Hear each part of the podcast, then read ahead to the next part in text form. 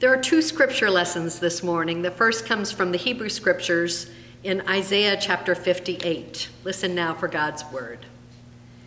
Is not this the fast that I choose, to loose the bonds of injustice, to undo the thongs of the yoke, to let the oppressed go free, and to break every yoke? Is it not to share your bread with the hungry and bring the homeless poor into your house? When you see the naked, to cover them, and not to hide yourself from your own kin? Then your light shall break forth like the dawn, and your healing shall spring up quickly. Your vindicator shall go before you. The glory of the Lord shall be your rear guard. Then you shall call, and the Lord will answer. You shall cry for help, and he will say, Here I am. If you remove the yoke from among you, the pointing of the finger, the speaking of evil, if you offer your food to the hungry and satisfy the needs of the afflicted, then your light shall rise in the darkness, and your gloom be like the noonday. The Lord will guide you continually and satisfy your needs in parched places, and make your bones strong. And you shall be like a watered garden, like a spring of water, whose waters never fail. Your ancient ruins shall be rebuilt. You shall raise up the foundations of many generations you shall be called the repairer of the breach, the restorer of streets to live in. The second reading comes from the Gospel according to Luke in chapter 22 and shows an example of Jesus facing someone who responds in violence. While Jesus was still speaking, suddenly a crowd came, and the one called Judas one of the twelve, was leading them. He approached Jesus to kiss him, but Jesus said to him, Judas, is it with a kiss that you're betraying the Son of Man? When those who were around him saw what was coming, they asked, Lord, should we strike with the sword? Then one of them struck the slave of the high priest and cut off his right ear. But Jesus said, No more of this. And he touched his ear and healed him. Then Jesus said to the chief priests, the officers of the temple police, and the elders who had come for him. Have you come out with swords and clubs as if I were a bandit? When I was with you day after day in the temple, you did not lay hands on me. But this is your hour and the power of darkness. The word of the Lord. Thanks be to God.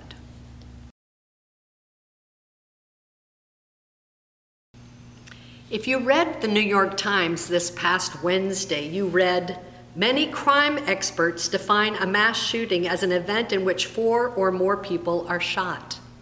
Last weekend, there were a shocking number of them, at least nine across the US. End quote.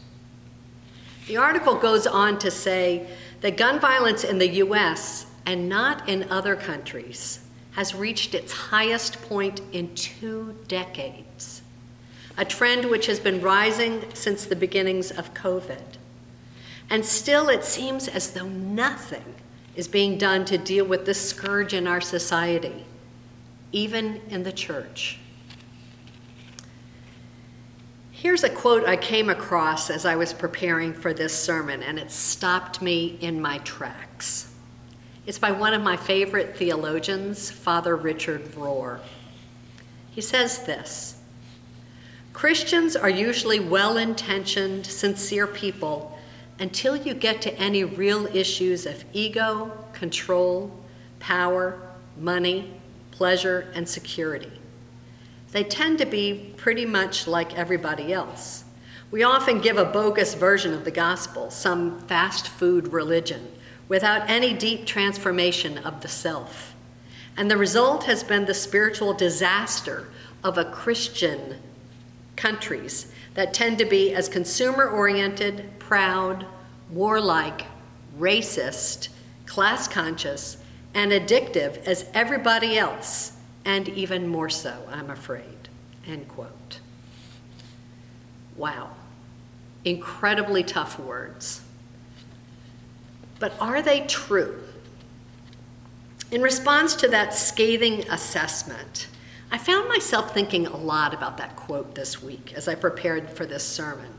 and even defending the, front, the fine Christian communities of which I've been a part over the last 30 years of ordained ministry, those that I've worked in and those I've observed. And after much thought, I came up with the church is made up of human beings. We try to do what we can to live out our faith. We fail at some things and succeed at others. But if I'm honest about the vast majority of churches that I've seen and heard about across the country, I have to admit that Richard Rohr might be right. There's a chasm between what Jesus taught and how many Christians act and behave. The author of Isaiah's passage this morning and Jesus called the faithful to be repairers of the breach, that vast chasm between the results of the human condition and God's heavenly vision of a peaceable kingdom. But it seems as though we are still far off the mark. So let's look further at the issue of gun violence. Now, I imagine that there's not one person sitting here this morning, either viewing online or here in the sanctuary, who would say that the state of affairs around this issue in our country, let alone our world, is acceptable. And yet, are we doing anything about it? When I first arrived at Wilton as senior pastor back in 2013, I was surprised to find that the interim pastor who had just departed had not mentioned the massacre at Sandy Hook during worship, the horrendous mass murder of 26 innocents, 26 and 7 year olds, and six staff and teachers, which had taken place on December 14th, just two weeks before my arrival. I have no idea why. He was a man who'd been an advocate of justice on this issue in the past. Maybe it was just too painful for everyone to address right before Christmas and in a church just 20 minutes away from where that deadly mass tragedy had taken place. And I don't know and I don't blame him. I'm just curious as to what went into that decision. The constant barrage of devastating incidents of gun violence, which continue to be with us on a weekly, if not daily, basis, has left many of us, myself included, here in the United States, feeling a bit numb. It's just too much for our human minds to comprehend, to experience the constant state of trauma to innocent people, and even those who aren't so innocent. We don't want to think about when the next one will be. Other, others of us live in a sort of denial, if you will, that it will never happen here. Perhaps that was, that's what the people of Columbine, Colorado, or Parkland, Florida, even Sandy Hook, Connecticut, as well as members of Tree of Life Synagogue in Pittsburgh, Pennsylvania, or the Emmanuel African American Methodist Episcopal Church in Charleston, South Carolina, all thought as well. And so we let the breach between what has happened and what might be sit there untouched. So I'd like all of us just to take a moment just to breathe.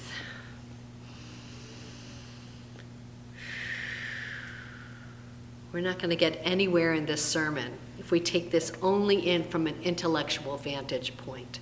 So I'd like for us all to drop down a little bit deeper and to feel this in our bodies. So breathe.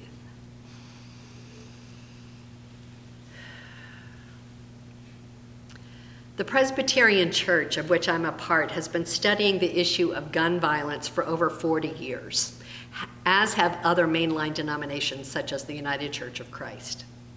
In its theological study back in 2010, Gun Violence Gospel Values Mobilizing in Response to God's Call, the authors state the frustrations of their study group. They say this after these 30 years, we see the same patterns continuing unabated.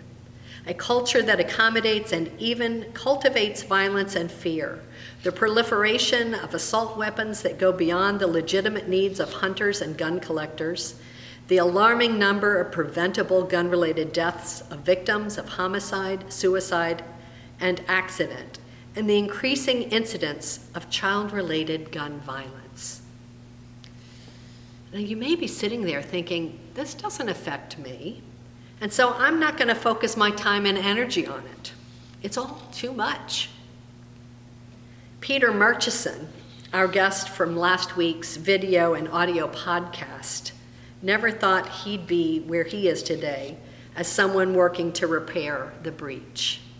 That is until the horrible day back in December of 2012, when his young nephew Daniel was killed in his school classroom in Sandy Hook. Peter's life now is about bringing awareness and education to others about the need to repair what has been broken in our society to advocate against gun violence at all levels of society. And as a Quaker, it's what his faith requires of him.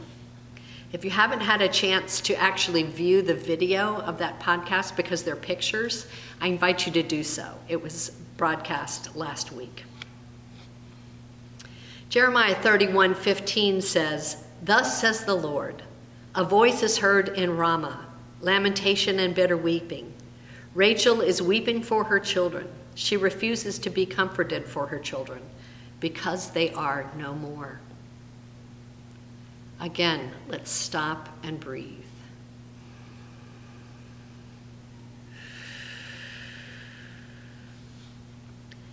Maybe that is the way to action on this issue to look at the effects of trauma on this generation of children and to feel moved to the point of compassion. Maybe that will prompt us to change and to step into action. And that's really the theme of John Woodrow Cox's book, Children Under Fire, which we'll be discussing on this March uh, 30th, Wednesday at noon and 5 p.m. on Zoom.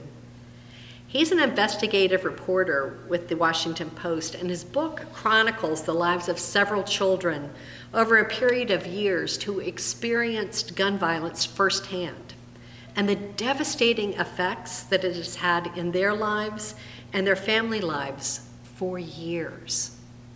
Unimaginable trauma for them, their siblings, their parents, their teachers, their friends, and their circles of influence. He tells the remarkable story of the unlikely friendship between a little white girl from South Carolina and a little black boy from Washington, D.C who both lost people that they loved to gun violence, one at school and the other after hours in the neighborhood. They read about each other from Cox's reporting, and then they became pen pals and then phone pals over the miles. As they shared their experiences together, their compassion and their understanding and love for one another grew. They helped repair the breach now, let me be clear that what I'm saying, none of this is original. And quite honestly, I've had to wade through my own feelings of numbness over this issue to be able to even preach about this topic on this day. I've been affected by the culture too.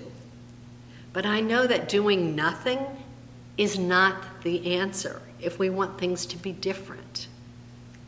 It's important to say, too, that the call to movement against the scourge of gun violence is held in tandem with our call, with the call from our Ukrainian brothers and sisters who have taken up arms to protect themselves and their country. These are two entirely different subjects.